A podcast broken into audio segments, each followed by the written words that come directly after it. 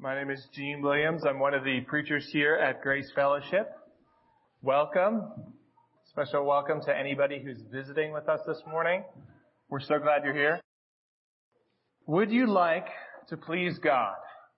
Do you ever feel like your life is not pleasing to God? Maybe you have skeletons in your closet that dig you way too deep to possibly be pleasing to God. Do you ever think that it's impossible to please God? Maybe you are, are somebody who um, thinks the other way. Maybe you think that everything you do pleases God. It is possible to please God. It is possible to walk and live in such a way that God looks down on you and He says, I am pleased. I am well pleased with you. Have you ever experienced this? Have you ever tasted the delight of having your Heavenly Father's good pleasure on your life? On your choices? On your habits? Have you tasted the freedom of having nothing to hide? Have you enjoyed something in life and thought to yourself, God, God delights in this. God is well pleased with this thing. Let me assure you this morning, it is true. It is possible to please God. And if you've wondered any of these questions, uh, no matter which side you fall on, you know, it's impossible to please God or perhaps you think that everything you do pleases God. This, this passage is going to be a blessing this morning. 1 Thessalonians 4. I pray that we would be helped by this as we study this morning. Today we're going to see that walking and pleasing God, it involves a couple things. It involves at least abstaining from sexual immorality, having more love, and being informed about the hope.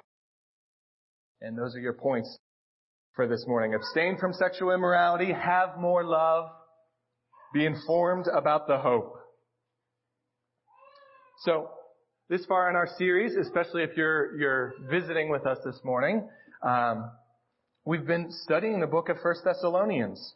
Um, and, and we've seen a lot. We've seen that the life of the church is a life of faith, love, and hope. We've seen Paul, an early church missionary, that he's writing to this church in Thessalonica. That's why the, the letter is called First Thessalonians. And last week we saw Paul's heart for the Thessalonians. We saw that if you have a biblical understanding of ministry, you're going to be concerned about people's faith. Yet even in success, even in great success, we are dependent on God. This week, there's going to be a slight shift. We're going to move from talking about how much Paul loves the Thessalonians to now Paul giving them commands. He's going to instruct them from here on in the letter. So we'll be in 1 Thessalonians 4. It's on page 640 if you have one of our church Bibles. Go ahead and turn there. And as you do, I'm going to pray. Father, thank you so much for this church. Thank you for these people. Thank you for how well they love each other. And Lord, thank you for this time to be a body, to, to love one another and to study your word together. Father, we thank you more for the person of Christ. Thank you for the love that he displayed. And we pray, Lord, that you would bless our time this morning. Please unify us as a church, build us up, and, and help us to see what you have to say to us this morning. We pray. In Jesus' name, amen. Okay. 1 Thessalonians 4, starting at verse 1. Finally then, brothers, we ask and urge you in the Lord Jesus that as you received from us how you ought to walk and to please God, just as you are doing, that you do so more and more. For you know what instructions we gave you through the Lord Jesus. For this is the will of God, your sanctification that you abstain from sexual immorality, that each one of you know how to control his own body in holiness and honor, not in the passion of lust like the Gentiles who do not know God. That no one transgress and wrong his brother in this matter, because the Lord is an avenger in all these things, as we told you beforehand and solemnly warned you. For God has not called us for impurity, but in holiness. Therefore, whoever disregards this disregards not man, but God, who gives his Holy Spirit to you. Now concerning brotherly love, you have no need for anyone to write to you, for you yourselves have been taught by God to love one another. For that indeed is what you are doing to all the brothers throughout Macedonia. But we urge you, brothers, to do this more and more, and to aspire to live quietly and to mind your own affairs, and to work with your hands as we instructed you, so that you may walk properly before outsiders and be dependent on no one. But we do not want you to be uninformed, brothers, about those who are asleep, that you may not grieve as others do who have no hope. For since we believe that Jesus died and rose again, even so, through Jesus, God will bring with him those who have fallen asleep. For this we declare to you by a word from the Lord, that we who are alive, who are left until the coming of the Lord, will not precede those who have fallen asleep. For the Lord himself will descend from heaven with a cry of command, with the voice of an archangel, with the sound of the trumpet of God. And the dead in Christ will rise first. Then we who are alive, who are left, will be caught up together with them in the clouds to meet the Lord in the air. And so we will always be with the Lord. Therefore, encourage one another with these words. Living a life that is pleasing to God, it is possible. And it involves abstaining from sexual immorality. So as I mentioned, the word finally here in verse 1, it, it signals a transition. He's ending his letter and, and he's ending it with commands. Verse 1, we ask and urge you, Thessalonians, in the Lord Jesus. That as you received how to walk and please God, I want you to do this more and more, Thessalonians. And then we see a gigantic statement in verse 3. Thessalonians, this is the will of God for your life. What's the, the will of God for the lives of those in Thessalonica? Their sanctification, verse 3. Let me define sancti- sanctification. It's a big word for growing in your faith, or for becoming more set apart for the Lord. So that's what God wants. He wants the Thessalonians to be more set apart for Him. Specifically, what does Paul say? He says, one thing. I expect Paul to go on with a long laundry list of, of how they are to be sanctified, but he spends six verses talking about one sin. He wants them to abstain from this sin, sexual immorality. He wants them to know how to control their own bodies, not give up their bodies to passionate lust. He says, you know those who don't know God? They're the ones who can't control their own bodies. You don't want to be like them. Thessalonians, I want you to be like those who know God. You, you must control your body in holiness, in honor. Thessalonians, I want you not to sin against each other sexually. Verse 6. So, a whole bunch of verses. This is the will of God. And you have one sin, sexual immorality. Why shouldn't they sin against each other in this way? Why? Paul gives his reasoning. Verse 6. Because the Lord is an avenger in these things. He's an avenger. Paul makes clear here that God does not look at sexual immorality and wink. God does not look at sexual immorality and chuckle. God is not a Hugh Hefner in the sky who raises his eyebrows when sexual immorality comes walking down the street. This is what he does instead. He avenges verse 6. Should there be sexual immorality, the Lord sees it as evil and He brings vengeance. This is not trivial stuff. Paul's tone here, it's very serious. He speaks about how he solemnly warned them about this sin, and now he's doing it again in the letter. Verse 7, Paul continues. Thessalonians, God has called you to purity. God has called you to holiness. God has called you to something greater than lewd jokes, something greater than indulging in seduction. He's called you to holiness. And verse 8, it ends with another stern warning. Paul says, should you disregard this? Should you disregard what I'm telling you, Thessalonians? You are not disregarding me. You are disregarding God.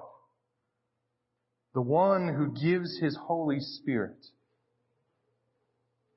giving into this sin, it is clear. It is not a trivial thing. It is, it is not something we as believers are called to. And should we sin against each other in this way, we are trifling with the vengeance of God.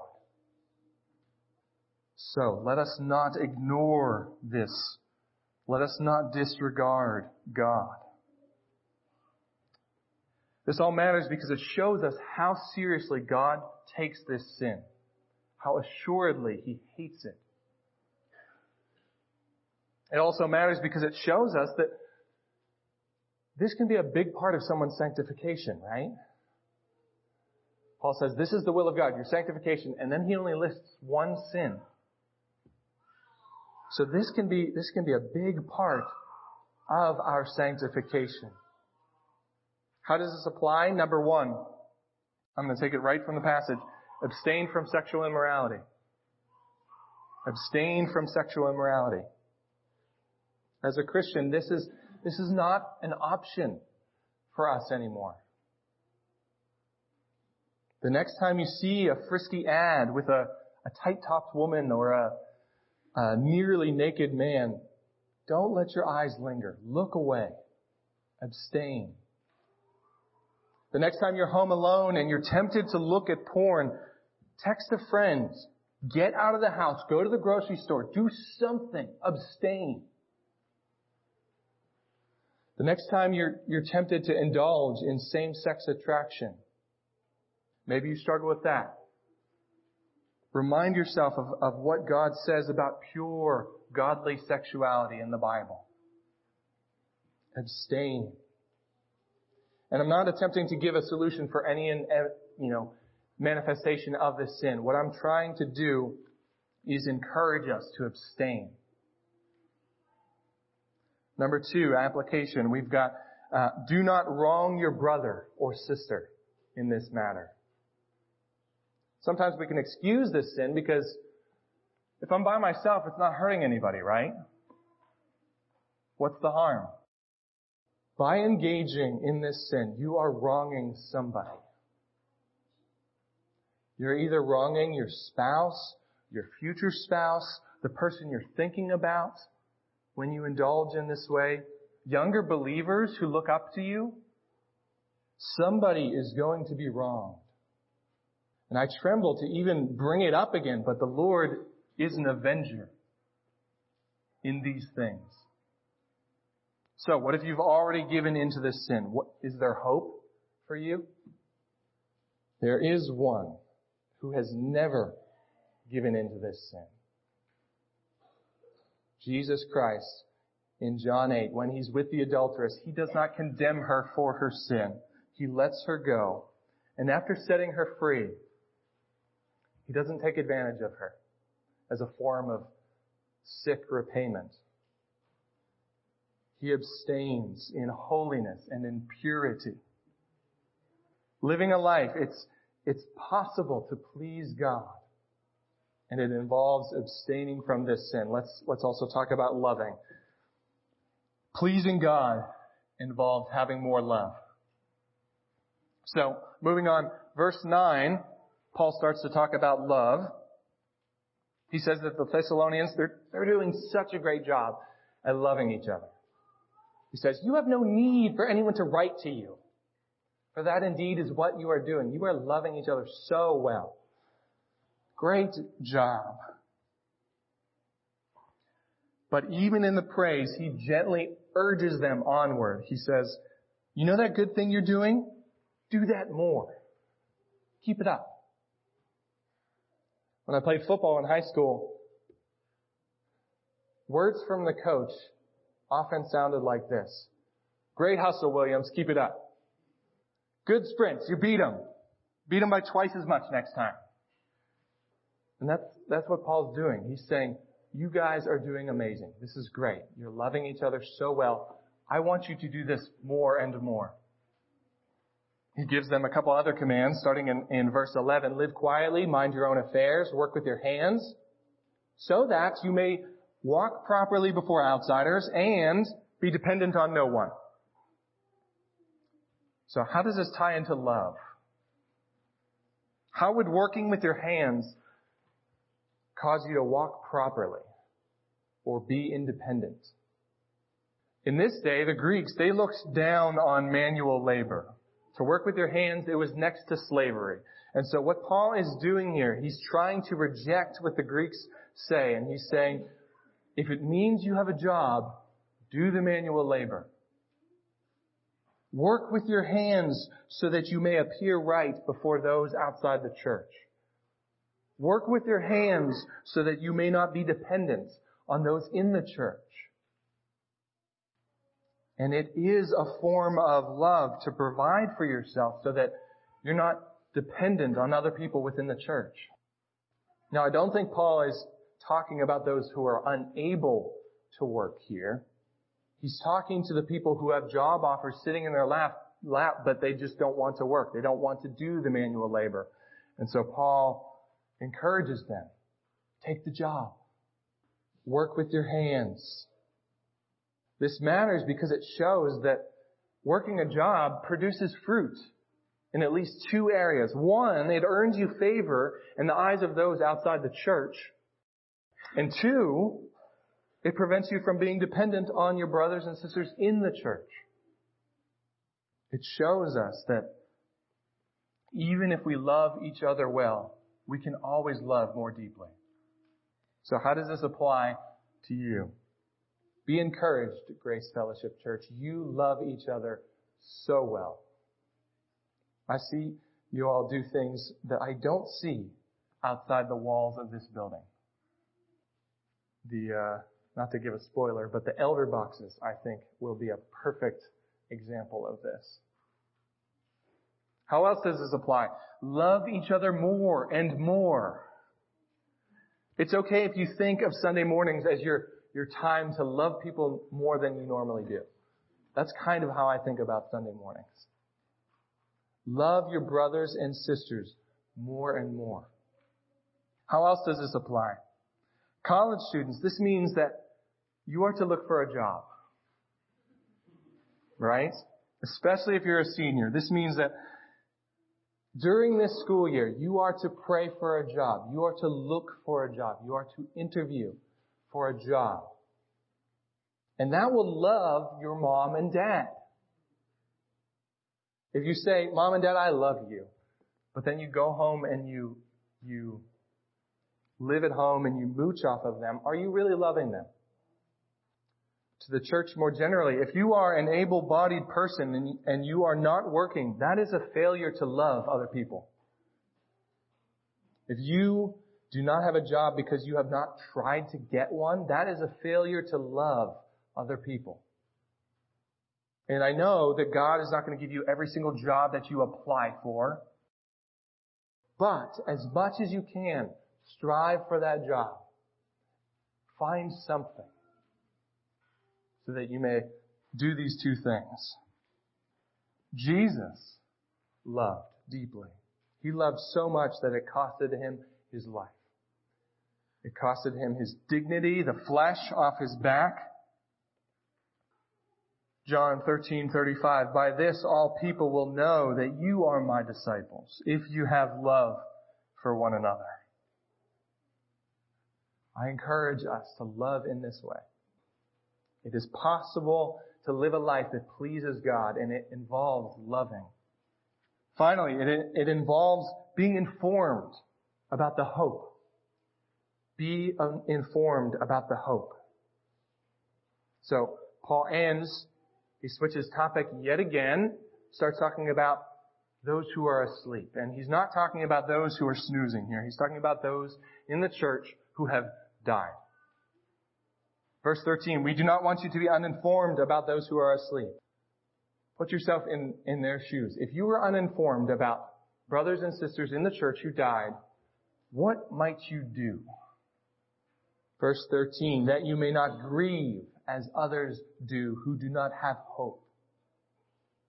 The problem in the church here is that there are young church, keep in mind, they thought that everyone who died in the church would never be with Jesus. They thought that those who died would be without God forever and miss the second coming of Jesus. They knew that Jesus was coming back, but they were grieving for the people who had died. And you could see how that would cause you to grieve as someone without hope. My friend who I love just died. Jesus isn't back yet. They're apart from God forever. Paul comes in here to correct that way of thinking. He says, no, those who are dead, they will be resurrected. They will be with Jesus too. Verse 14, for since we believe that Jesus died and rose again, even so, through Jesus, God will bring with him those who have fallen asleep. Verse 15, Paul even says that those who have died, they get first dibs on Jesus. Verse 16, Thessalonians, here's what's going to happen, Thessalonians. The Lord himself, he will descend from heaven. Jesus will come out of the sky, voice of an archangel, sound of a trumpet, with a cry, and the dead in Christ will rise. They will rise from their graves, cold, dead bodies, resurrected to warm, pumping blood. Then, we who are alive, we will be caught up in the air with them as we meet Jesus. Jesus descends, we ascend, and we meet in the air. And so we will always be with Him. The people who don't like roller coasters here are like, Lord, can we have a, a, a ground option, please? Maybe you could meet us in a nice green pasture, sturdy green pasture, or a Starbucks. But what Paul says is we are going to meet the Lord in the air. This all matters not just to show how epic it will be when Jesus comes back, but also it matters because it gives us hope. It gives us hope of resurrection. Those who are dead in Christ, they will not stay dead. They will rise. They're cold, uh, dead bodies. They will, they, will, they will rise. Their blood will pump again. This is amazing. So how does this apply? Grieve with hope. Grieve with hope. When you're at a funeral of a Christian, do not grieve as though you have no hope or that person has no hope. You will see that person again in the flesh. They will rise from the dead and they will meet you and Jesus in the air. Do not grieve at Christian funerals at, without, of course it's appropriate to grieve that they're gone, yes. But do not grieve as those who have no hope. Application number two, we will have bodies in heaven. The hope of the Christian, it's not to be this disembodied spirit floating around in heaven. That's sometimes what we think, right? No. Jesus was resurrected. Jesus had a body. And our hope is to be resurrected people who live with God on a new earth. God has the power of resurrection. He has used it before and He intends to use it again. Children, this means that if you, you have a, a grandpa or grandma who is no longer living, and if they trusted in Jesus, you will see them again. You will see them again. In person. Finally, if you consider yourself a non-Christian, would you like to have this hope, this, this hope of resurrection? Would you like to be not afraid to die because you know that you will rise from the dead and you will live with God forever? Then trust in Jesus. Trust in this resurrection. Talk to me afterwards. Talk to one of our elders. We'd love to talk to you about this hope, this real biblical hope. Jesus, far before Paul wrote about this, Jesus knew he would be resurrected. Jesus knew the Father would raise him from the dead. Look up Matthew 16:21 later if you're interested. Luke 24, 41 says, And while they still disbelieved for joy and were marveling, this is after Jesus' resurrection, while they were still disbelieved for joy and were marveling, Jesus said to them, Have you anything to eat? They gave him a piece of broiled fish and he took it and ate it before them. The disciples are sitting there wide-eyed because this guy was dead and now he's alive and he's asking for fish because he has a stomach, because he has a body, because God raised him from the dead. So Jesus was resurrected. And we have that hope too. Living a life that is pleasing to God, it is possible, and it involves knowing and trusting this hope. This morning, we talked a lot about pleasing God. It involves at least three things. It involves more than this, but at least three. Abstaining from sexual immorality, having more love for each other, and being informed about this hope. So, in closing, Jesus, He abstained from sexual immorality. He exemplified the greatest love the world has ever seen. And He trusted God the Father to raise Him from the dead by taking our sin and rising in resurrection, Jesus cleanses us from our sexual sin. He demonstrates His great love for us in shedding His blood, in giving up His body. And finally, He gives us hope. Hope for resurrection. If we die here on this earth, we will be resurrected if we trust in Jesus. Let's pray. Father, we bow before you this morning. And we give you praise, Lord. We give you praise for Paul.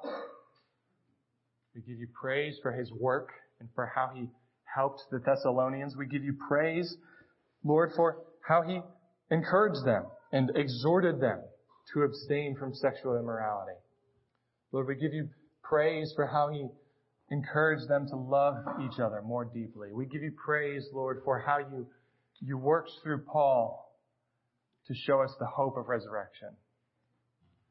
And Father, more than this, we praise you for Jesus Christ, God.